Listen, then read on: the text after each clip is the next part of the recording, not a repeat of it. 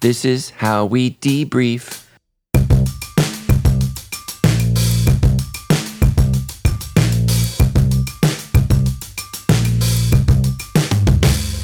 Well, hey everybody, and welcome to the debrief, a weekly Q and A show from Sandals Church and Pastor Matt Brown with real answers to tough questions. And I just nailed that intro. I am your pal Justin Party, hanging out here with the purpose-driven Schaefer, Stephanie. Yes. I'm Stephanie Schaefer. Show the mug. Lift up Oh, the yeah. mug, dude. Thanks to our friends over at Saddleback Church who sent Oh Pastor. my oh, they gosh. sent you this mug. I took it. I liked you it. You converted. You've gone PD. I did. Do we have? sa- Do, It's a do we even mug. have Sandals Church mugs? The PM. Oh, we have No. debrief mugs. It's We have PMB, debrief not mugs. PD. PMB, not P- I got I got too beat up over your Batman mug last week. So Oh my gosh, that was the worst mug ever. Yeah. Okay, just FYI, just in case they can't edit, edit out that creepy whispering I was doing when we started, my apologies. it we will never edit out your creepy whispers. It was weird. I don't know what why I make was this doing show that. worthwhile. yeah, the people have, the people are used to it. This is Pastor Matt Brown. You're doing good today. Yeah, yesterday I got to hang out with Montel Jordan, who sang "This Is How We Do It." So it was right. just weird. He was like my one of my favorite. Um, I don't know, rap artist, R and B. I'm not Yeah, sure exactly whatever. what he was, but he Rap was R&B. awesome. I think it's a Musicians, little hybrid. Oh, don't dude. pigeonhole him, dude. And Yeah. just so you guys know, and our talk show listeners, host too, right? Yeah. Didn't he have a talk show? no, that's No, it's different Montel Montel Williams. Oh, okay. Yeah.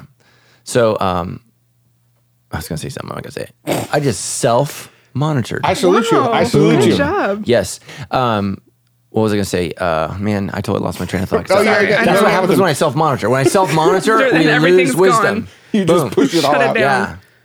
Uh, Montel, Montel, Montel Jordan, you liked him and you hung out Oh, with he was him. great. Yeah. Yeah. So we hung out yesterday, and he's man, I, I was super excited. Super Really pumped. quickly, just because we know what you did yesterday, I think there's a good amount of listeners who might be like, under what circumstances was Pastor Matt Brown hanging out with Montel Jordan? Do you want to leave them in the in Yeah, that so mystery? I uh, Pastor Rick Warren of uh, Okay, Purpose, not Purpose Driven Church, you go. Saddleback Church. Um, Pastor Rick Warren called on uh, major um, pastors and, and, and large churches in the United States to come together one day to talk about racial reconciliation and what we can do and, and how to gather together. And so Montel Jordan, for those of you who don't know, is no longer a songwriter, singer, rapper, but he's a pastor in Norcross, Georgia, and he has a huge church out there. in fairness, he might still be doing I those was things like, in I his spare think you time. could definitely do both. Mm-hmm. Yeah, so it was really cool. So, but that line in the song where six eight he stood, he's six eight. He's a big boy. I mean, he is. That, that makes it sound like he's wide. He's not wide. He's tall. I mean, he, he's he's he's a tall dude. So it was fun. Excellent. I wanted to. So in, in this meeting yesterday, I wanted to like go Facebook Live so many times, but I was like, there was so many security there. Like literally, there was armed security everywhere. There was probably like twenty armed like security people. Then those are just your guys, right? No. Nobody cared about me. Yeah.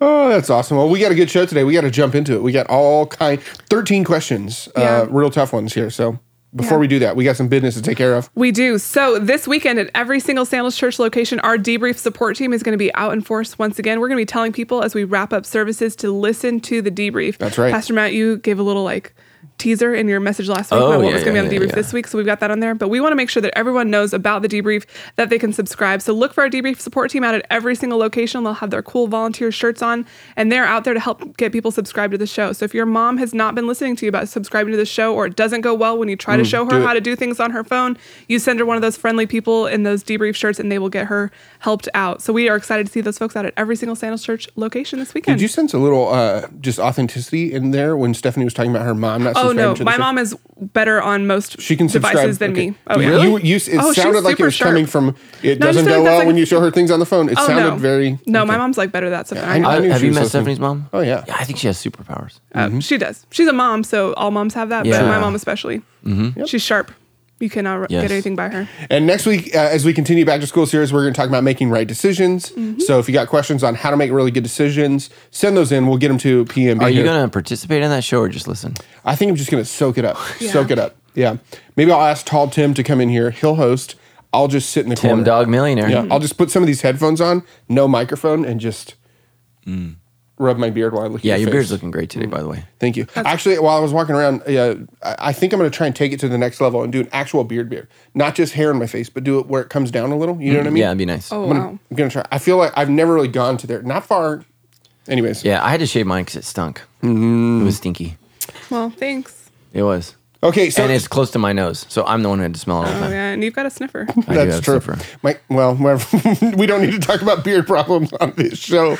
Uh, okay, we are going to talk about Pastor Matt stabbing a student. For those of you guys who are tuning into this episode, just to figure out what the heck is going on there. But before we do that, even more important, we've got to share with you guys some of our most recent five star reviews and feedback. This uh, five star review came from Car Buddies Heidi Hash sh- hashtag It looks like it's Heidi S number 19. I think you forced the hashtag in there. Oh, but it oh, I thought it was wasn't. Heidi hashtag nineteen. I get it. I see what you're saying. Wow. What is a Shast tag? Well, it's A S thing in front of a little. exists only in the world of Justin It's, Pretty. it's a capital S right in front of the Octothorpe, which is this, the, the, the hashtag pound okay, sign symbol. social media expert Elena. Octothorpe? Have you heard of a Octothorpe. Shast tag? No. no, no, I, I just said it wrong. Yeah, Elena Kunkel's looking at you in just complete utter. You you've also never- just casually slipped Octothorpe in That's there. what it's called. That's the name of the symbol is an Octothorpe. You don't look at me weird for saying comma or semicolon. No. Well, Because people use those words. Yeah, well, it's an Octothorpe. trying to be clear here for the people. This one came from Heidi Shastag 19. It says, Thank you, Sandals Church and the Debrief team. I've been listening to the debrief since my husband and I started attending Sandals Church back in January, and all I can say is, Thank you, Jesus. She had quotes with an exclamation mark. So I felt like that's what it, how it came out. She's got great grammar. Every time I tune into the podcast, I feel like I'm having a deep conversation with my buddies on my way to work. Aw, thank you for answering such tough a questions. great day at work with today. real answers. That's right, Shastag. Yeah, turn up the volume. We love you. Uh, you help guide so many conversations between my husband and I, our family and friends, all pointing toward Jesus. This is a great tool for people who want to go deeper in their faith. Thanks for all you do, team. Keep up the awesome work. We will. Thanks, Heidi. And then Kristen wrote in That's right. this is feedback, five star review, not just about the podcast, but about a sermon. That's right. What? So, Kristen said, in your message on Sunday, you shared about your struggles with learning. It was such a great encouragement. Our 14 year old son has struggled with learning, mood, and behavior issues since he was in kindergarten. When you talked about your struggles, I saw him sit up a little. You said, fight through your disability, and it doesn't mean you aren't able, it just means you have to work harder. I saw him exchange a look with my husband, and I felt a sense of relief. It was such a great encouragement to us and to our son. Thank you so much. Yeah, you're welcome. And uh, man, my heart goes out to you. My poor mom and dad, man, they just struggled with me um, because I, I, I just struggled learning. I struggled learning. Uh, and, and not just learning, but learning in an environment full of other kids and moving things. I mean, I that just is a nightmare for a person with ADD. So, All right, well, we got some follow up from the last few episodes of the debrief. It's time to answer some questions about answers to questions. this first one comes from. wait, my answers have created more questions. Yeah, you're now going to answer questions about, About your past answers to questions. hmm It's time for follow up. Whoa. I really feel like we need some jingles on the I gotta show, start and until we pulling. get Like real the- ones, I'm what gonna Jesus do, did is, I will answer your question if you can answer mine. Oh, keep them simple, and we'll make it happen. Okay. Yeah. Whitney, All right. So Whitney wrote in, you mentioned in last week's episode that much of racism comes from the environment we were raised in. So how do we teach our children not to be bigots and hateful? How should we sh- how should we show them how to respond to bigotry and hates towards them or to people they love? Okay, so racism and bigotry, what I shared comes from, I think, five factors. So, so one is the environment that you grew up in. Uh, two was um, your personal experiences, you know, things that have happened to you. Socioeconomic plays into it, education, and I can't remember what the oh, religious upbringing. So those those five things are really what shapes us, and so we always have to be really really careful. You know, everybody's always looking for the silver bullet of what causes something. And as human beings, we are multifaceted and we are complex, and we need to understand that. And so, oftentimes, things are caused by multiple factors. Nobody wants to hear that, right? But multiple factors. And so, uh, what causes racism and bigotry um, literally is it's it's sin. I mean, that's what it comes from. It is is it is idolatry, worshiping the creation rather than the creator. And so. Um, we're gonna do our next series. Um, I, I don't. I think we're calling it "Who We Are" or "Neighborhood" or something like that. But we're really gonna look at how racial reconciliation is what God has always been about, and it's what human beings have never been about. And so, racism really has been a cultural problem. It's never been a Christian problem. Uh, and so you say, well, Christians have participated in racism. Yes, because of culture, not because of Christ, because they did not understand and they did not identify with Scripture. And so everybody needs to understand that we are not to be shaped by our culture, but we are to be shaped by Christ and His Scripture.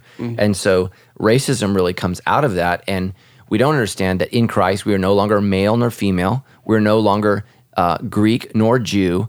Uh, we're no longer slave nor free. We're all one in the body of Christ. So really what happens and it doesn't mean that you're not black or you're not a man or you're not a woman what it means is is when we come together what draws us together is greater than what separates us and keeps us apart and that's what the church is supposed to be the church is supposed to be a place where literally a liberal and a Democrat, a liberal and a, a liberal and a Republican, a Democrat and a Republican.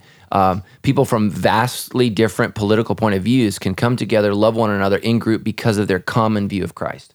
And that's what needs to drive us. Unfortunately, a lot of us let other things drive us and, and we respond more to culture than we do to the call of Christ because we're paying more attention to media than we are to his word. So racism and bigotry, I think, comes out of an insecurity inside all of us. Am I good enough? Is there something wrong with me? And the quickest way, in a sinful way, to make yourself feel better about yourself is to put someone else down. Mm-hmm. And so I'm better because of uh, the color of my skin, or, or you know, which is ridiculous, the lack of pigmentation. But really, this is not the result of Christianity. It's the re- it's the result of Darwinism and its influence on Western societies. So as Western societies began to agree that we've evolved, they give, begin to put away scripture and they begin to embrace the scientific understanding. Literally, it was we have out evolved these other people. And they really became uninterested with converting the nations and witnessing to the nations, and they felt superior in that. In the early church, um, they had racial tension and racial issues, but Paul constantly talks about that we are one, that we are we've been predestined to be one, we have been chosen to be one, and I'm going to get into that. Uh, we are here. That predestination is not an issue of the individual, but it's the it's the issue of literally the nations. God has chosen to create a new nation out of the nations, and that's what He has predestined, and that's what He has chosen, and we have participated in that. And so, um, so you'll hear me say that Ephesians 1 and 2 is not primarily about predestination, it's about reconciliation, the reconciliation of the peoples to God. And so that's God's heart and that's God's passion. So racism and big- bigotry come from sin, it comes from our experiences, it comes from, um, and let me just say this we're all prejudiced. Here's the difference Christians should not like their prejudices. We all have them. And, if, and if you don't think you have them, you're, you're not being honest with yourself. Our vision is being real. So, totally. We all have prejudice. We, we have it. And so Christ calls us to not prejudge people, uh, you know, based upon literally the color of their skin, but to look for the content of people's characters, which is what Martin Luther King talked about so impressively and amazingly, uh, which is why we celebrate him with a holiday in our country. He's an amazing, amazing thinker, but his thinking came from Christ, not from culture. And a lot of people don't realize that so much of the uh, the uh, the social movement to end racism and segregation in this country was from the church. These were pastors and clergy members and and preachers, and these individuals rose up and said, "Okay, this needs to end. Uh, the culture of racism needs to end." And so, the culture of racism in America um, really shaped the culture of church, and it's really, really sad and unfortunate, and it was wrong. So, I think it comes from sin. It comes from our experiences. Uh, I said this in our sermon a couple weeks ago. We're all prisoners to our own experience, and um, it's just so important that when you have a bad experience with a person of a color other than your own, that what you say is, that was not a good person. And you don't make a blanket statement about an entire race or an entire nation. Look, as Christians, we, we just have to be real with this. People make statements about 2.3 billion Christians because they had an experience with one. That's ridiculous. Yeah. That is absolutely ridiculous. And so, again, a lot of liberals that consider themselves so open and so free thinking, they completely just just land blast all Christians because of, an, because of an encounter and experience that they've had. And even if it's a lot of encounters and experiences, we are limited based upon our experiences, and that doesn't give us a picture of Christianity everywhere. It just doesn't. Mm-hmm. There are great, amazing people all over the world who love Jesus and are faithful to Him. So um, I think what can you do is Yeah, she's really asking about how do we how does she teach her children and our children? Yeah. So the, the best thing you can do is is you can look for people of different colors and races in our church, and you need to start a small group. I mean, the quickest way to end that is relationship. And so here's the thing that the studies are showing that 70% of black people uh, in America today are having conversations about Charlottesville. 70%. 65% of whites are having conversations about racism in Charlottesville. Here's the tragedy only 30% of blacks and 30% of whites are having conversations with people of other colors. Hmm. And so what we're doing is we're having conversations within our own tribe. And so what we need to do is we need to extend that. You know, if if you're a white person and you want to understand black people, you need to be in a relationship with them, real friends. You need to break hmm. bread together. You need to worship God together. You need to you need to do those things because we're always going uh, to be more quick to judge people we don't know. Mm-hmm. And once we hear their story, and once things are personal, uh, then I think we can embrace that and understand that. Look, I mean, I was at that meeting yesterday with all those pastors. There's a black guy who came up and just said, "I hated white people." And then all of a sudden he got called to a church of full of white people and he's like, and they were great. I, I mean, he just was confessing and he said, I was wrong and I had to ask for forgiveness because I thought every Southern white person was a ra- racist, you know, neo Nazi Ku Klux Klan member. And he's like, these people are loving me, supporting me, praying for me, following me. And he was just like completely shocked because as a black person, he believed that all white people were the same. And so, I mean, that's the beauty of diversity. It's understanding that people are diverse. Um, one of the things that was said yesterday is that general stereotypes are generally wrong. They just are. Uh, not all white people are the same. Not all black people are the same. Not all gay people are the same. Not all straight people are the same. Not all Christians are the same. And so we just have to understand that you got to be. We, I think sin wants us to quickly stereotype. We want to quickly come up with a truth that makes us feel comfortable that we understand all situations. And the truth is, we don't. We live in a complex world with complex people. So I, I think we need to racially assimilate. And so my prayer is that Sandals Church would reflect the ethnic diversity of our community. So that means we need to have a, a lot of Hispanics, um, some blacks, and some Asians, and and and, and a, a good majority, or not majority, but a good group of whites in our church because that's kind of the demographic. Now that will change from campus to campus based upon the neighborhood within you know the campuses. But we need to open up. And at Sandals, I know you both know we've put diversity in our value statements mm-hmm. because that's God's value statement. And so I don't want to you know give away all my stuff for the next series but we're going to talk about it and i think it's going to blow people's minds because here's the problem in america is we want to know how to solve the problem of racism when as christians we need to start with why mm-hmm. and so for us that has to start with scripture and so we have to go to scripture to understand why then we can talk about how but a lot of people just believe the wrong things. That's why they're practicing the wrong things. Mm-hmm. So we need to change what we believe so we can practice the right things. So um, that's what I, that's just what i would say. And again kids make fun of, pick on, and notice things that are different. They just do. Mm-hmm. That's just what kids do. And we have to teach them. You don't make fun of kids with disabilities, you don't make fun of people of different colors, different races, and it doesn't matter what your color is, kids are going to notice differences. Mm-hmm. And so you, you need to talk about that, you know? So if your kid notices, if you're a white family, why is that, daddy, why is that that person's skin dark? Okay. A lot of black kids in Africa have that question about white people. I mean, when I go to Asia, people are just like stare at me. Oh my gosh, look at that mm-hmm. guy. It, he's like one of those things on TV. I mean, that's how they look at you because they've never actually seen that. And so just help them say, God loves diversity and God loves people of all different colors. Isn't God great? Mm-hmm. You know, I mean, he doesn't like the same thing over and over and over again. He likes diversity and he likes, you know, he has a he has a wide variety of palettes and um, you know, because even black people don't all look the same. White people or uh, Asian people or Hispanic people, like right, we all look very very different, and so God loves that. And so just encourage your kids to see that as something beautiful, right? The rainbow doesn't have one color; it has many colors, and that's God's heart.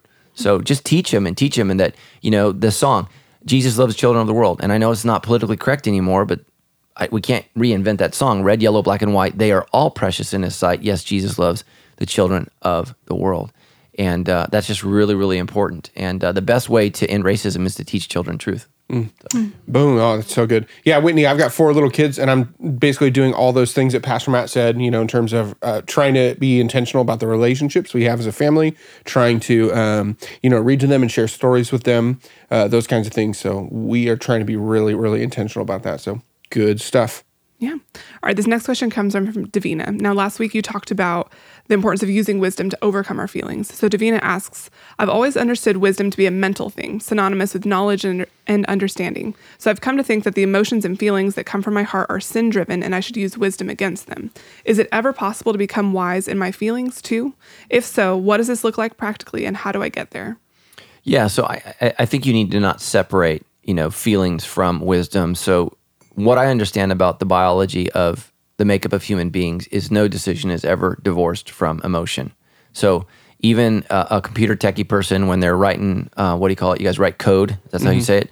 They're, they're they're utilizing emotion. It may not look like it, but they're utilizing emotions. Human beings cannot make decisions divorced of emotion. So God has wired us that way because we need emotions to relate without them we're just robots right computers don't relate robots don't relate so so i think we need to not just divorce those two things and just say okay i need to understand that my emotions are at play and i think wisdom is not divorcing yourself from your emotions but trying to understand them and wisdom says is this because she said i feel like my emotions and my feelings i think she said are always evil or what did she Or say Are sin driven and that I should use wisdom against them.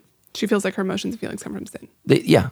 Okay. Well, we're all sinners. Wisdom is trying to figure out is that true or not true because I think it would be unwise to say that all emotions and feelings are sin driven. That's unwise. Jesus had powerful emotions and they were not sin driven. He was like right when he got upset at um, uh, the the Gentiles not being able to worship uh, because their area of prayer was being used to sell animals and sacrifices. He he got very emotional. Jesus cried. Jesus got angry. Jesus shouted. Jesus used emotion. God uses emotion. God is an emotional being, and so there's it, you can't say it's all bad. I mean, you, you can't have wrath without emotion. Yeah. So you, you can- God, the Bible says God gets angry. He's slow to anger and abounding in love. Both of those are emotions, and so we must understand that you know God is not this um, this eternal being devoid of feelings and emotion. His feelings and emotions pour out of love and what's right, good, and true. Our emotions pour out of both what's right, good, and true, and what's wrong, bad, and evil. And so we've got to discern. So wisdom is discerning what is the emotion. It's not saying that these are all bad. And I think, unfortunately, a lot of Christians in history have thought what you think. And so love is bad, you know? And so you get kids that grow up in these religious institutions where there's no love, there's no emotion, there's no embracing. It's, um, you know, passion is bad. Even sex within the context of marriage in some religious movements was seen as bad. And that's just not what God teaches. And so we need to, you know, emotions are good things when they're expressed in a good way. Mm. And, and I think that's important. Mm. Um, I think it's unhealthy to not express emotions, say, at a funeral. You need to express whatever emotions you feel Yeah. like you need to express in whatever way you need to feel, you feel like you need to. Because if you don't express your emotions at the f- a funeral, there's what I believe is it's a headache. Some people, it's the headache from not cry, from trying not to cry. Mm. It's a particular type of headache. It's so painful. You just gotta let yourself feel the way you need to feel. Yeah. Otherwise, it won't be great. Well, there you go. That's some good follow up. Uh, we love answering questions, or we love getting you to answer questions about answers to questions. So if you've got some questions about those answers, send them in debrief.show. You can ask a question or message us on Facebook. For, but for now, let's start debriefing this sermon on teaching. That's right. So right now at Sandals Church, we are going back to school. So here on the show, we're talking about how to be more wise on the debrief here. So in this message this weekend, Pastor Matt, you kind of alluded to a story that we have all been dying to hear more about. Um, it has really You not- stabbed a the kid. yeah, you stabbed, a kid. It has nothing to do with wisdom, but you said I maybe stabbed a kid. I'll tell you about it on the debrief. So Yeah, I did say that. So we are. Um, yeah, so I was a teacher and I taught uh, severely emotionally disturbed kids. So these were kids that had uh, a lot of behavioral challenges, emotional challenges. Many of them were in juvenile hall, uh, going into juvenile hall, getting out of juvenile hall. So they were expressive kids. Let's just say that they were very, very expressive kids. Uh, great kids. Uh, I loved them, appreciated them. It was a it was a great, great experience, and, and I'm grateful for it um, to be able to meet the needs of kids with serious emotional challenges. Um, but you know, kids like to screw off and they like to, you know, do things. And, and kids are notorious, as adults are, for making impulsive. High school? Yes, it was high school, making impulsive decisions. And so I was sitting on my desk, uh, talking to the classroom, uh, legs crossed, arms folded, with a pencil in my hand. And so the pencil was actually facing backwards. So the pencil was not pointed towards the class; it was pointed behind me. Okay. One of my students had gone to use the restroom, and he was kind of a clown. He liked to have fun and whatever. And so he thought it would be funny if he knocked me off the desk. I don't know why he thought that, but he thought it would be funny. So he came up behind me and he bumped me to. I don't know if he meant to knock me off the desk, but to knock me off balance and see and mm-hmm. to get a laugh. He wasn't trying to hurt me. I, I don't believe he was a good kid. Uh, he was trying to get a laugh, and he, you know, he was impulsive. That's the way that he was. So when he bumped me off the desk, the old desks were, you know, like they're these metal desks. They're slick, man. They're like ice skating. So when he bumps me off that, you know, my buns slide like right off the desk.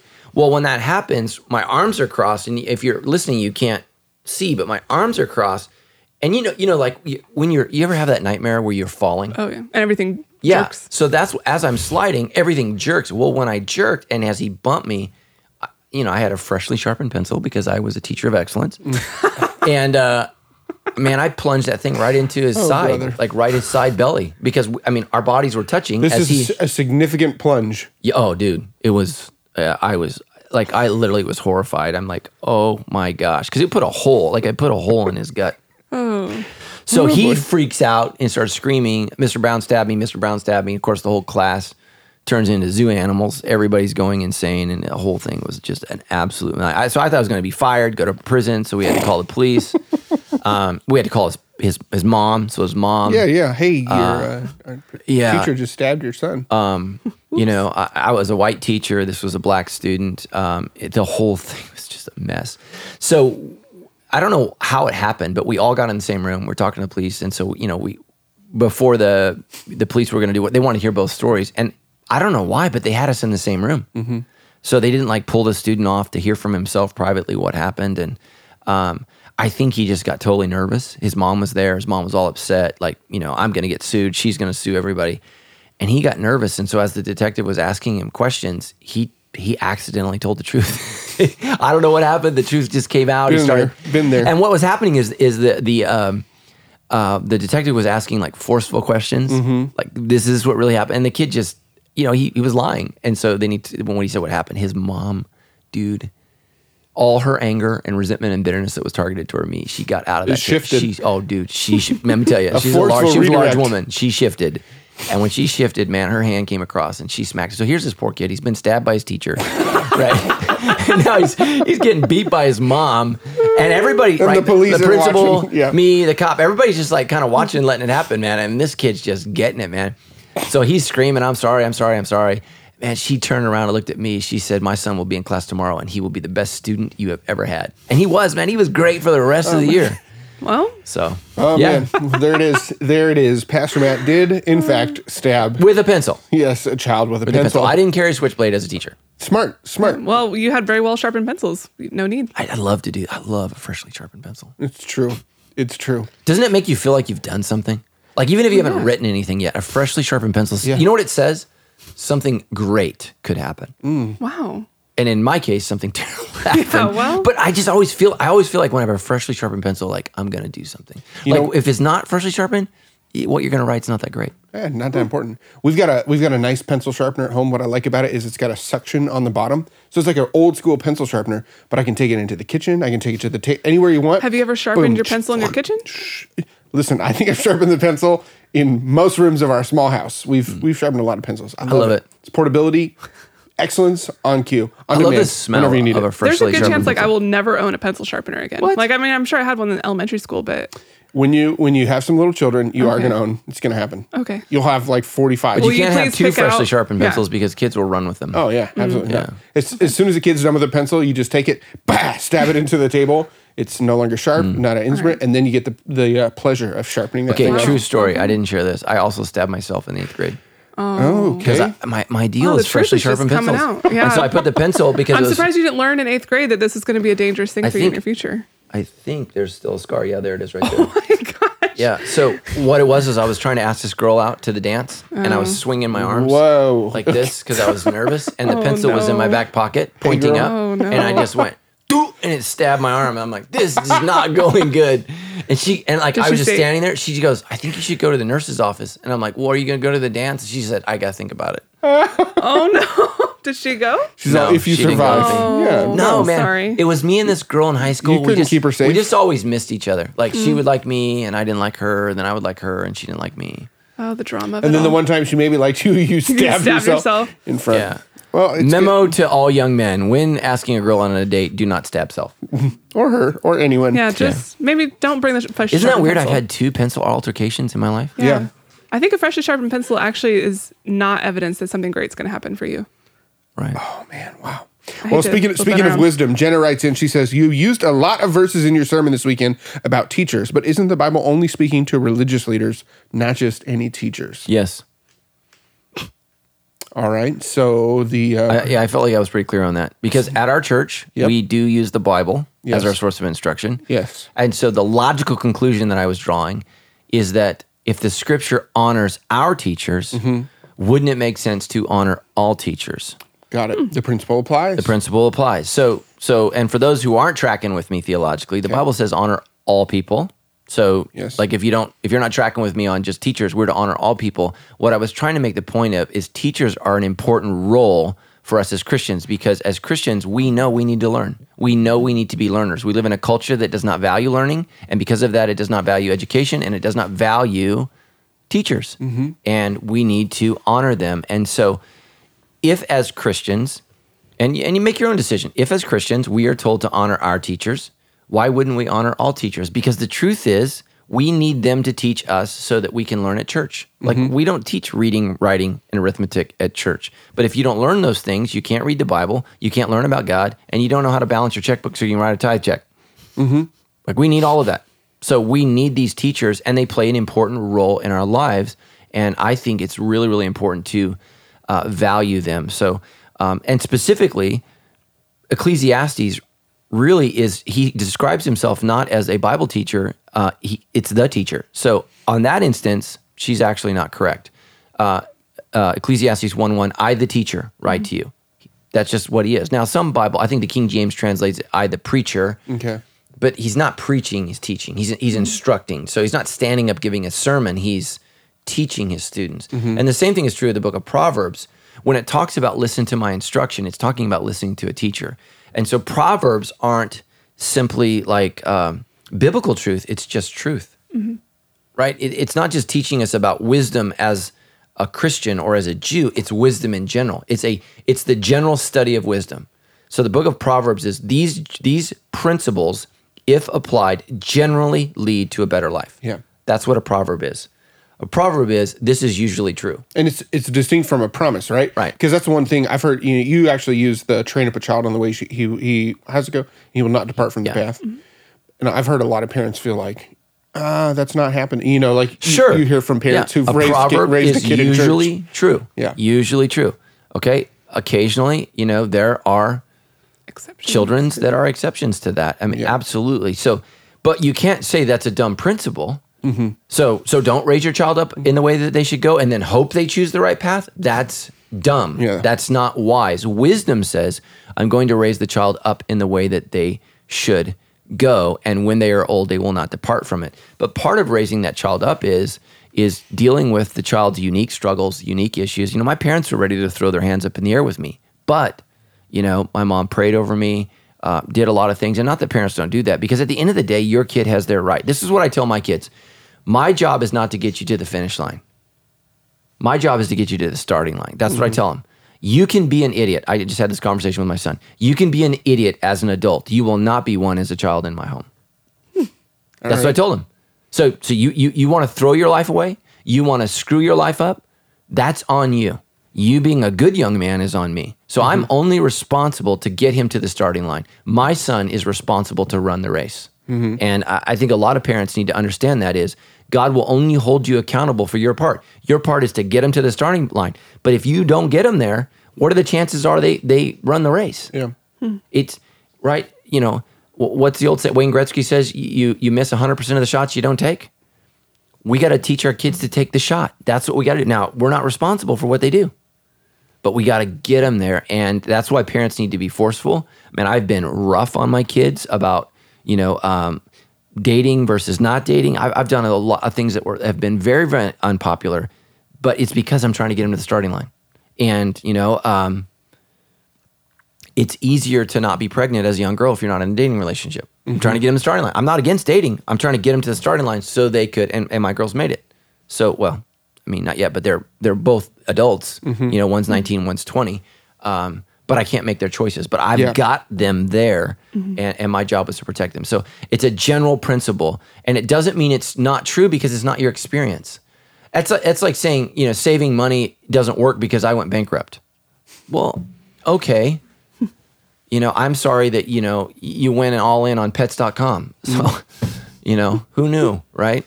I mean, our, our, probably young people, they don't even know what that was. But Shaq, I Mm, That's think from the Shaq lost pre-2000s. 50 million. Like $50 million, Shaquille O'Neal. And they don't even know who that is. But, but uh, he was a big time Laker. He lost like $50 million. He went all in on that. on pets.com. Pets.com, yeah. Remember the talking Yeah, puppet? Of course. Who Oh, can yeah. forget the talking puppet if you were Dot alive com in that time? commercials were some of the best, dude. Yeah. Dot com. All right. This question comes from Tyler. When it comes to public education, how should Christians respond to the growing separation of church and state and what that means for curriculum related to things like creation, marriage, sexuality? Right. And so, yeah, here's what I would say is is is the the school's job is to teach your kids to think. The church's job is to teach moral guidance. And so it's just really really important that parents understand their rights. There is a separation of church and state, and that actually works in your favor. And so, if your child is being persecuted, if your child is being put down for their faith, for their beliefs, you need to be in that that school, and you need to be saying this will not happen. And if you need to sue, you need to sue. That I mean, right? Unfortunately, in our country, money talks, and and they need to know you will not preach to my children. So they they don't want creation in the classroom. I don't want your crap, you know, in, in my church. And so, you know, diversity is two sides. A multicultural society means right. There's multicultures, and Christian is one of those cultures, and we get to decide for ourselves what it means to be Christian. And so, on issues of sexuality, issues on uh, on creation. What was the other issue that he brought Uh, up? marriage, marriage. marriage morality. those things we decide those things okay marriage marriage is not the government's idea. It was god's idea. So we, we get to decide what that is. And again everyone needs to understand this. Increasingly in america christians are going to have to choose to be different than our culture. And i don't think that's a bad thing. I think that's a good thing. We need to be distinct uh, uh, of, of our culture not driven by it. And so I think we just need to encourage that. And so, not every parent can do homeschool. Not every parent can do private education. Um, my kids did all three. It's weird. I had a kid in homeschool, I had a kid in private education, and I had a kid in public school. So we, we did all three because each of my kids had different needs, and so we we just did that. But you know, homeschool was really really hard for us. It just was really challenging because my wife and I we we we have a, a full time job here at Sandals Church. It was really really difficult. Um, so we've had great experiences in all three. Um, so I just would encourage you don't don't buy into the logic of anything. Again, it's a complex world, and your children are complex, and you need to do what's best for them. And at the end of the day, man, if you pour into your kid, your kid can choose not to be an idiot. And I just I'm just telling you. Greater is he that is in you that is in the world. If you pour into your kid, get him in church, get him to good friends. This is what I tell my son. My son's now home alone because my daughter's away at school. I said, if you have good friends, and I, I'm the one who determines, I, I'm the one who decides what a good friend is. Your mother and I will do whatever it takes to ensure that you spend time with them and that you're around them because we want you to have friendships. And we and we do that. So we do we, we move heaven and earth to make church happen and godly relationships happen. That's what we do. Um, and, and I just want him to know that. So um, that's what that's what I would encourage you. You know, don't don't keep your kids from relationships. Push them towards good ones.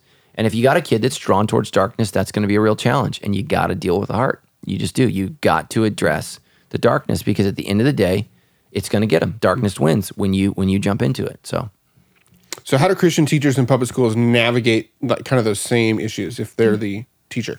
Yeah, I we have a lot of those. At yeah, I, I think I think you've got to be a you've got to be a great teacher. And here's the truth: is you know they can't they can't control everything you do in the classroom. So even when you present present information, you can present it in a certain way. And so use your wisdom and figure out how to present information. Um, when you teach the creation of the universe as a science teacher, nobody knows how it all started. Say that. Nobody knows. Here's what scientists think. And then there are religions. Every major religion has a different opinion of how the world started. So, um, and and and I think you're allowed to say, and you know, my personal point of view. If you want to know my personal point of view, you can ask. So teachers can answer any question that's asked, but you can't force the kids to understand. Um, yeah, you really, really, really do have to make sure they ask. Uh, and when one student asks, you can't make. I don't believe all other students listen. So you may need to answer that privately. Um, but be careful. You know how, how you do that. So navigate it with wisdom, and again, be a great teacher. Be loving. Be kind. Because what they're going to remember about you is not what you believed. It's who you were. I don't know which teachers were Christians and which which weren't, but I know which ones loved me. I know which ones cared about me. And your job is not to save their soul. Your job is to educate their mind. That's your job. So do that well. Honor God by being a great teacher. So that that's what I would say. And um, you know, I, I there there are tons of Christian teachers um, in education that navigate this stuff every day. You know, my very first uh, semester at City College, Riverside City College here in town, uh, I took a world religions class because I thought it would be so easy because I went to private Christian high school and stuff. And holy smokes, that class was so, so hard. That guy challenged me in ways I could not understand. And it literally was not until I walked out, the very last kid leaving the final exam, that I found out that the uh, professor, he was also a Christian. But he didn't make anything easy for me. He was really challenging me in that context um, because I was one of the few kids who had self identified as a Christian. And I thought was, I've always just remembered that guy as just a really great help and an aid to Yeah. me in that context. All right. You also, Pastor Matt, talked about bad teachers in your sermon, that those are people we shouldn't follow. What are signs that someone might be a bad teacher or someone we shouldn't follow? Yeah, I, I think a, a- a big component of, of a great teacher is energy. We didn't talk about that, but um, one of the things that I think, um, you know, people when they see me privately, they go, "Well, you're not the same on stage." Well, I'm not teaching. When I come to stage and I teach, I people are going to respond to the energy I bring, And I think as a teacher, you need to bring energy. You need to bring your A game. And, and I realize it's tough every day, five days a week, and, and, and it becomes a grind. But I think students are attracted to energy. Yeah, And absolutely. so they're not going to be excited about something that you're not excited about. And so that's the first thing is bring energy. The next thing is is I, I think teaching's a calling. I don't think it should be a career. It's a calling. You should be called to teach. You should feel like this is what you're supposed to do. Look, you can make more money doing other things. There's probably more peaceful career paths to choose. You should be called. And those kids, kids. Here's the thing about kids is they know, they know why you're there. If you're there just collecting a check, and so, um, so enthusiasm, excitement about your subject, and then love for the kids. I think those are three. And if, if a teacher doesn't have those three things, enthusiasm, energy, and excitement, enthusiasm for the topic, energy for the day, um, enthusiasm, Love of the kids. love of the kids. There we go. I Excitement I can't man, yeah. I'm bonking right now because I didn't eat breakfast. So, uh, so those are the three things, and so they're just our bad teachers. Um, one of the tragedies of modern public education is the unions. The unions protect horrific teachers. Now, as a teacher who stabbed a kid, unions are unions are a helpful thing when you when you accidentally stab a child, right? That's unfortunate. Um, so you know, so you do need unions to make sure that you are not. Um, adversely affected by a critical society Sure. that just has unrealistic expectations Yeah. for teachers. The unfortunate thing is they tend to protect moronic teachers as well. And teachers know that. Teachers know who bad teachers are. Teachers that don't care. Mm-hmm. Oh, yeah. Teachers that have sold out, checked out, collecting a check. And um, but you know, I see it in ministry. Shoot, we've seen it here at our church. Mm. I, I tell people all the time, like if if you want a career, go get one. If you have a calling, come work here. And um, and, and not everybody has a calling. And you you know I, you know just like teaching, I think in ministry you have to have a calling because there's there's going to be bad days. And um, you know, I shared with our staff today, man. The last two weeks has been really hard on me. I've, I've, I've experienced a lot of criticism, and I, I'm just like, why do I do this? You know, I mean, so everybody's, oh my gosh, your church is growing. Yeah, so are my critics. Man, it's it's just it's just really really crazy, and it's it's just really gotten to me the last like two weeks in particular. Uh, the amount of people that hate me aren't adding; they're multiplying, and so it just got me down. And it's like, look, at the end of the day, I have to go back to my calling. God called me to be a teacher. Yeah. Um, God called, you know, God called me to preach His word, and so you got to go back to, you know, why why did you teach? Why do you do this? And and hopefully, if you're a teacher, I'm the reason. Kids like me that struggle, you know, great students don't need great teachers. They just don't. They're going to get it. They're going to get the material. They're going to learn. They're going to excel. Struggling students need great teachers. And I was one of those students that just struggled, and I needed great teachers. And um, not all my teachers were great. I talked about my great ones. I did not talk about my not Yeah, so great yeah. ones. I had some teachers that were, you know, um, one teacher in particular was going through a divorce. I, you know, I didn't know this as a third grader, but my mom told me later she was a wreck. She did things to kids that you're just like, and it's because her life was a mess, an absolute Okay, mess. so on that topic, how do we honor bad teachers? Uh, like have a bad teacher, but still honor them. You know, Yeah. maybe it's a high school student listening, maybe you're a college student, maybe a parent of a young child.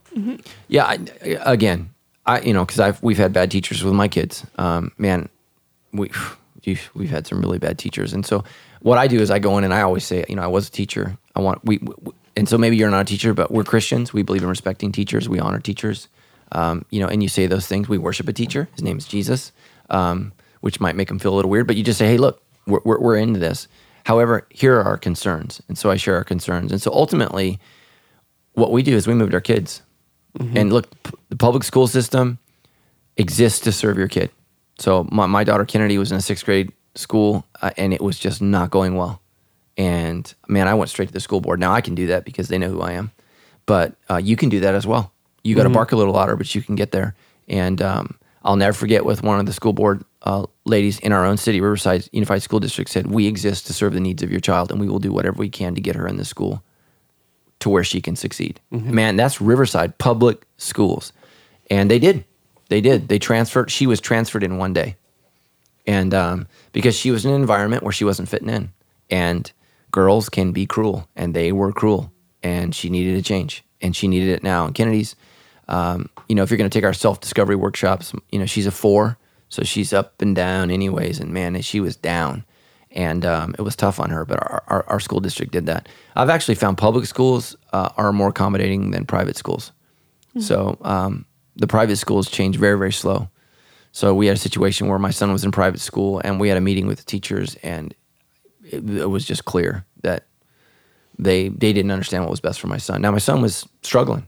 He man, he was he's got some issues. You know, I mean, when kids turn thirteen, their brains are, brains are scrambled. That's a real thing. That's not like a made up thing. It's a tough time for them and a tough time for their parents. And so um, we had to pull them out of that situation um, because they were not as agile as I hoped. So I think bad teachers don't care about kids and they don't care about their content and they have low energy. And when that happens, you know, address them professionally, not personally. So All right. So moving kind of over to the topic of wisdom again, in Proverbs 8, it's written from the perspective of wisdom herself. And it says, The Lord formed me from the beginning before he created anything else. I was appointed in ages past, at the very first, before the earth began. What does it mean here that wisdom existed before anything else? Yeah, the truth is we have no idea.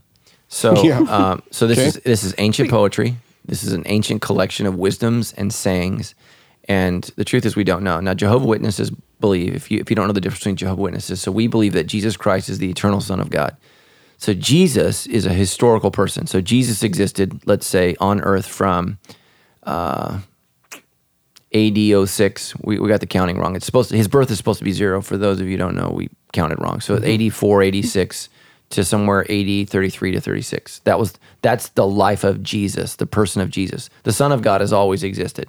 He's always existed. So when we talk about Jesus, he's a person of history. The Son of God is the eternal Son of God, the second person in the Trinity who has always existed. And I know some of your brains just exploded, but that's that's the truth. Um, Jehovah Witnesses disagree that the second person of the Trinity is eternal. They believe that he is a created being, created by God, and they point to Proverbs chapter 8 as the creation of Jesus. So I disagree with that. I think what the author is saying is that from the very beginning, God created wisdom for us. That that what he's trying to do is he's trying to give it weight because of its age. And that's what he's that's what he's trying to do. He's trying to say, look, this has been here because in the ancient world, older was more revered and more respected. So in our age, right, we respect younger, young people and mm-hmm. looking young. In the ancient world, they respected things that were old. So the older you were, the wiser you were, which Proverbs says, gray hairs reveal the reveal the glory of God. They're, they're- they're your crown and your glory. So a young person's glory is their strength. An old person's glory is their gray hair right? No, and and nobody thinks that anymore. Right. So well, or very few people think that anymore.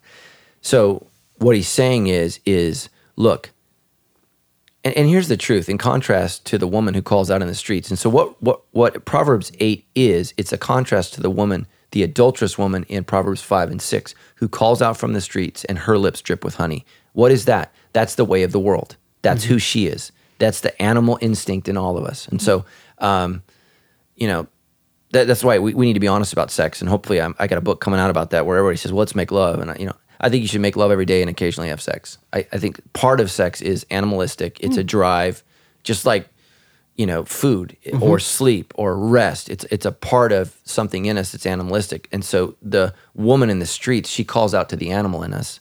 Wisdom calls to the angel in us, and not that we're angels, but to the to the angelic, to the heavenly spiritual portion of who we are. Uh, Rob Bell wrote a book called Sex God maybe 10, 15 years ago. And I, that was actually, I'm stealing this. Um, that was his idea that we can be angelic in the way that we approach sex or we can be animalistic. And so, so we have to remember, and that's why it's so important that you read all of the Proverbs. Proverbs 8 is a contrast to Proverbs 5, 6. Hmm. The woman in the streets whose lips drips with honey. What happens when those who go into her bed go down to the depths of Sheol? They die. What does sexual sin do?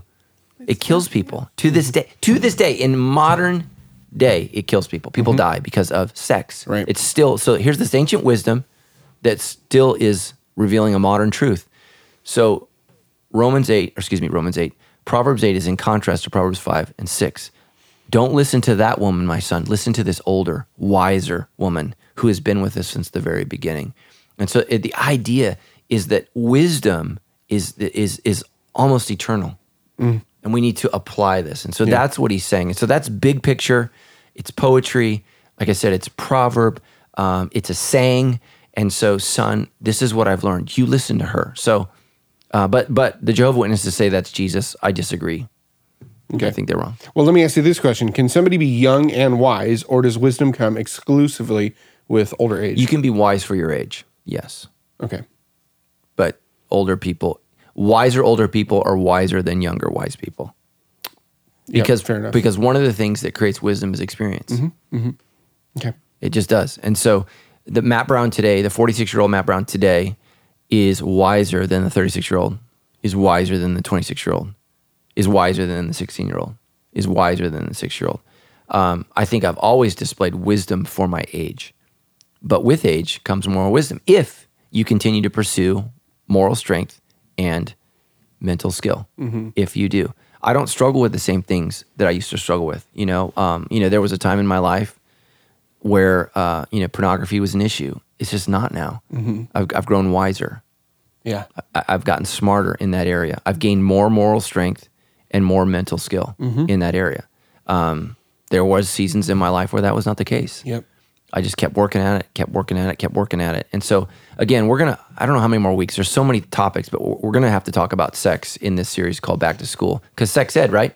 so that's what I'm going to call it. It's going to be sex ed, but we got to have it because, um, you know, there, I would challenge you all to read through Proverbs and just start circling. If you have the, oh man, Adam Atchison has it. Pastor Adam Atchison of East Valley has this Bible. Let's put it on our debrief notes. Oh, I the think it's the Wayfinding. Wayfinding. So the Wayfinding Bible actually has this really cool page where it outlines all 31 chapters, uh, almost like a lunar calendar, and, and it has colored circles that are larger or smaller in each chapter because what it shows you is it's talking about themes over and over again. And sex is one of those themes that comes up over and over again, hmm. Hmm. repeatedly. Wealth, how to manage money, over and over again. Hmm. Listening, right? I told you guys 31 chapters, 31 Yeah. times, over and over again. Some chapters it's multiple times. Um, so it, it, it's he's talking about the same things repetitively from different angles. It's almost like a rhythm, right? That's how the ancient world worked. You know, they weren't they they didn't ha- they didn't they had a lot more time than we do because we're we're constantly enamored by things that just suck our time. The ancient world had time to think and talk and reason, and it was a beautiful thing. So um, We'll take it. I've talked myself out of words. we'll take it. All right. We have one last question as we debrief your We did all sermon for this 13? weekend. We're- well, this there's last two for more the follow-up. sermon. We've got Off topic. Two off-topic hmm. questions to follow this. But from this sermon, you mentioned James 3:1 in your sermon this weekend, which says, "Dear brothers and sisters, not many of you should become teachers in the church, for we who teach will be judged more strictly."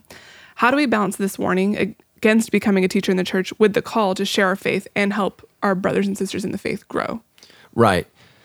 The, what, what he's using the word teacher here is is the office, the office of teacher. So he's talking about me. Mm-hmm. That's what he's talking about. So he's not talking about the general idea of educating other people in the church. He's not. He's not talking about it. He's saying when you're the guy, you better understand that that God's going to talk to you. And so it's something that I deal with all the time. We I will be judged more strictly. And and the truth is the point I was using that scripture is teachers are judged more strictly. Whenever you have an audience and you share um and this is what Donald Trump I think is struggling with is he had an audience at one time but that audience is so large now. And he's he's crumbling um with how he's being judged. Mm-hmm. But he's in a higher authority. Mm-hmm. So this this principle that James is saying, and, and so just so you guys know, this is why you should read the book of James. He was called James the Wise mm. by Jews and Christians. Mm-hmm. That was his name, James the Wise. That's pretty cool. I mean, can you imagine if at the end of my life, have you talked to Pastor Matt the Wise? Man, that's like Gandalf, mm. man. This is so cool. So, um, you know, wisdom is, it, or excuse me, leadership and the, the office of teaching. Everybody should want to serve God. Everyone should want to share God's word. Not everyone wants to be a teacher for God, the man of God. That is an office, and it comes with specific uh, qualifications, demands, and, and not that teachers are perfect, but they are judged to a higher account. And a lot of people don't understand this. When pastors or teachers fall, they can be restored to the body, not necessarily restored to leadership. And, and and a lot of people have a hard time with that because they don't know they don't know the word of God. They've not been taught the word of God. Um, let's say, God forbid, that you know I committed adultery on Tammy. I, hopefully, I would be restored to the Sandals Church community, loved, welcomed. As I repent, experience grace, I'm not convinced that I should be restored to the position of leader. Yeah. You know, I mean, obviously things can happen or whatever, but th- th- there would there would need to be, uh, yeah. I, I just I just I just think that that's really really important. And I say that I'm talking about myself. Is we can we were restored to the community, not necessarily to leadership. So Paul says you can become disqualified. Yeah. And and I think that's important. And we have a lot of leaders in America today who should not be leading and they should not be teaching. And um, but that's difficult. That's difficult to navigate when it's not not my family. It's not my. I mean, we, we're, we're part of the family of God, but I'm not a part of that church. And that's why you know we had Mark Driscoll on a couple of months ago. People just land blast. Look, Mars Hill wasn't my community. I don't know. Ultimately, all, all I know is what happens, what Mark told me, and then what other people have said. At the end of the day, that church doesn't even exist anymore. And I'm not responsible for that process. I, I love Mark and I pray for Mark, and I think he's a great guy. Um, my job is to manage Sandals Church. So I'm speaking for Sandals. So at Sandals, I believe that if I had a moral failure, that I should be welcomed and restored to the body, not to leadership. And um, and I think it's important. And so and then it's interesting because you know what do you do with my gifts and my talents if I'm not in leadership? Well, I think well you can still the church can still utilize those things, but I don't I don't, I don't need to be leading the charge. Right. So- we don't worry. We would still keep the debrief going. It'd just be me and Stephanie bringing real answers to random questions. Yeah. Of, of no Maybe not from the Bible. Yeah. no Let's important. Real, we'll stick to what we ans- Yeah, that's right.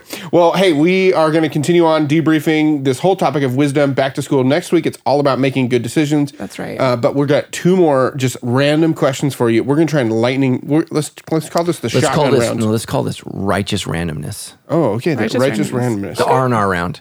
All right, Wow. it's time for. That makes me feel like we're going to have too much of a casual approach, a little rest and relaxation. We want. I want to. I want to shotgun these questions. We're going to go Okay. real fast. Ready? Why Oh, did yeah. you just shoot Stephanie. me? I don't know. Because I'm loading you up with wisdom to think you dispense were- back at the people. Yeah, because that's what a shotgun motion signifies: loading someone else up with wisdom. Are you ready? Okay. Yeah, all right. I feel wise. you know what? Hold on. Let me make you feel at ease. I'm going to find a pencil and No, uh, no more stabbing. All right. This first off topic question comes from Brad. He says, As a new person coming into faith and striving to learn more about Jesus and the Bible, where is the best place to start reading the Bible? Yeah, I would start with the Gospel of Luke and listen to the daily debrief. So do that. So we went through every single chapter and Yeah. answered all of your questions. That's the best place to start. So Luke is written for new believers and non-Jewish people. So it's a great, great place to start. From there, then I would go into the book of Acts and just keep going with the debrief right there. Um, and then, you know, then you're gonna have to maybe get that was that that Bible? The Wayfinding Bible. The Wayfinding Bible is the best one. And so here's why the Wayfinding Bible is the best one because it allows you to pick your level your level of depth. So everybody always says, "Well, I want to read the Bible straight through." Well, okay, be honest with yourself. Most of you are not going to read through the book of Genesis straight through. so, so the Wayfinding Bible gives you like I think it's one, two, or three levels, maybe four levels of depth. And w- what I think you should do is is after you listen to the book of, of Luke and Acts with us, go through the Wayfinding Bible and start at each level. And so as you grow in your faith, go go to a deeper level. Um, because man, there's just some passages of scripture. The first eight chapters of First Chronicles. Oh my gosh, it's brutal. whenever, because I read through the Bible twice a year, and whenever I hit that, I'm like, oh, because it's just lists of names. I'm like, oh man. All right. Okay. Second question, shotgun. You did pretty good on that one. Pretty good. Quick. This one comes from M. Quick fun fact: What fictional character goes by the name M? Well known. Uh, Come on, Stephanie has no clue. Yeah, no. James Bond. Yeah, there you go. His Oh. his boss. All right, M writes in. My 24 year old daughter lives. This is actually Stephanie. Can you read this? This is a paragraph. Sure. M writes in says, My 24 year old daughter lives with her boyfriend and works at a marijuana shop. I disapprove of both. She always says she feels judged and that we don't accept her for who she is, but I always tell her we love her and we just want what's best for her. She's constantly comparing my husband and I to other parents who are more, quote, supportive. I tell her those parents aren't supportive. Christian, so they have different values. What do we do? Right. Well, I think you keep doing what you're doing. Those parents do have different values, and that's the reality. And so I want to do a series called Filter or, or, or Different or Strange, um, something like that. Because here's the problem: is is Christians. So many Christians think that God's will for their life is to be normal. That is not His will for your life. His will for your life is to be spiritual. That's what God wants you to be, and that means different, radically different. Um, there's actually a passage in First Peter that you know that where we feel like strangers and aliens in this world. And if you don't feel like you don't fit in this world, then you don't fit into Jesus' world. That's the reality. So um, we, we need to be thinking about that. I'm not called. And so, like, here, here's my challenge politically I'm way too conservative to be liberal, and I'm liberal. I'm too liberal to be conservative. I don't fit in either camp. I just don't. Well, I'm not supposed to. I'm supposed to fit in God's camp, and um, I'm supposed to fit in in with Him, and that's the challenge. And that's why I have a problem with these pastors, these these hired holy men, you know, on the left and on the right, ordaining, the, you know, the next whatever. So, um, man, I just lost my place. Well, fair enough. Well, No, no, I'll- what, You're supposed what to be she- different. So Yeah. yeah, Oh. so so here's the thing: is is okay. You got your kid to the starting Yes. line. It's her job to get herself to the finish Yeah, line. exactly. She's made a decision by living with your boyfriend and not being married. She's committing adultery. She's fornicating. Um, you know, she's well, it's not adultery until they marry somebody else. Right now, it's fornication. So that's and then that's just. And never mind. I just got way too specific. So Fair enough. she's committing the sin of fornication, and so that's sex out of the context of marriage, um, and that's and that's a sin. She has to decide if she's a Christian. Um, you know, marijuana clinics they're really really challenging. Um, I think marijuana does some good, but mostly it's really bad. It's just really really bad, and so. Um, you know, I think our culture's, you know, way more buzzed than they are blessed, and that's a problem. And so, again, I, I think she's walking down a path of darkness, and she has a really, you'd have a really hard time saying that she is walking on a path that's blessed by God. And so, what I think is important is that you let her know that you love her, you don't love her lifestyle.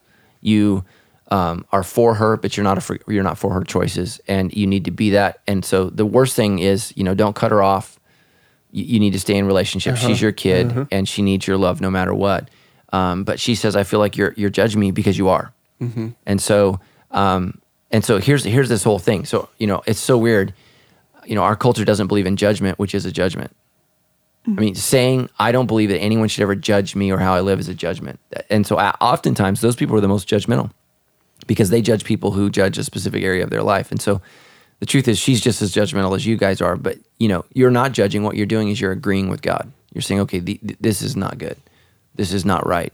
And just keep telling her you're praying for her, you love her, and you'll always, you know, be there for her. But this path leads nowhere good. And again, what does Proverbs talk about?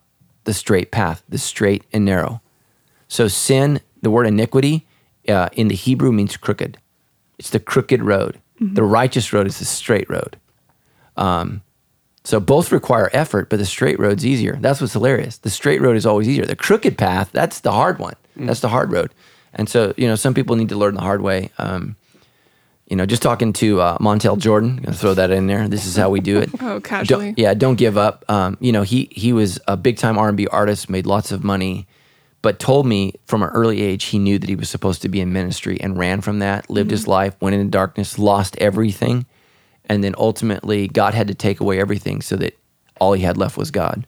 And and he just said he wouldn't change. just it for like that world. designated driver taking the keys to his truck. Oh, that was good. Oh yeah, that was good. I don't know. I don't know if I'll give it a good one. I'll tell you what I, I will give you guys is uh, the close of this show where you can find all the information, the links to the Wayfinding Bible, any other goodies online at debrief.show slash 76. Or, of course, you can follow along with us everywhere you are, basically, socially. That's right. At Debrief Show, we're on Instagram, Facebook, and Twitter. We would love to have you follow along there, share what we post up there so that more people can. Especially if you are only listening to this show, you might want to pop over to YouTube and just get the visual demonstration of how Pastor Matt actually um, Yeah.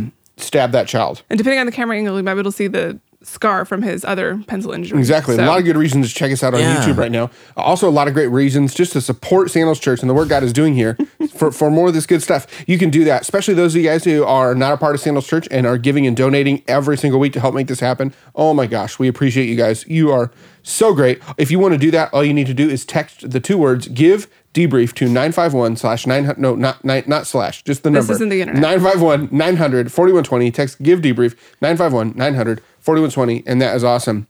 All right there it is. You guys i can't wait. Next week we got to have a new segment buzzed or blessed. Mm. Buzzed or blessed. And then that and then that upcoming sil- could get weird. series. We might get fired. the what you the strange different filter. That's gonna be a compelling Stranger series. Things. the strange different filter. Stranger things yeah. Uh. I think that idea is a little bit buzzed. Not not as much blessed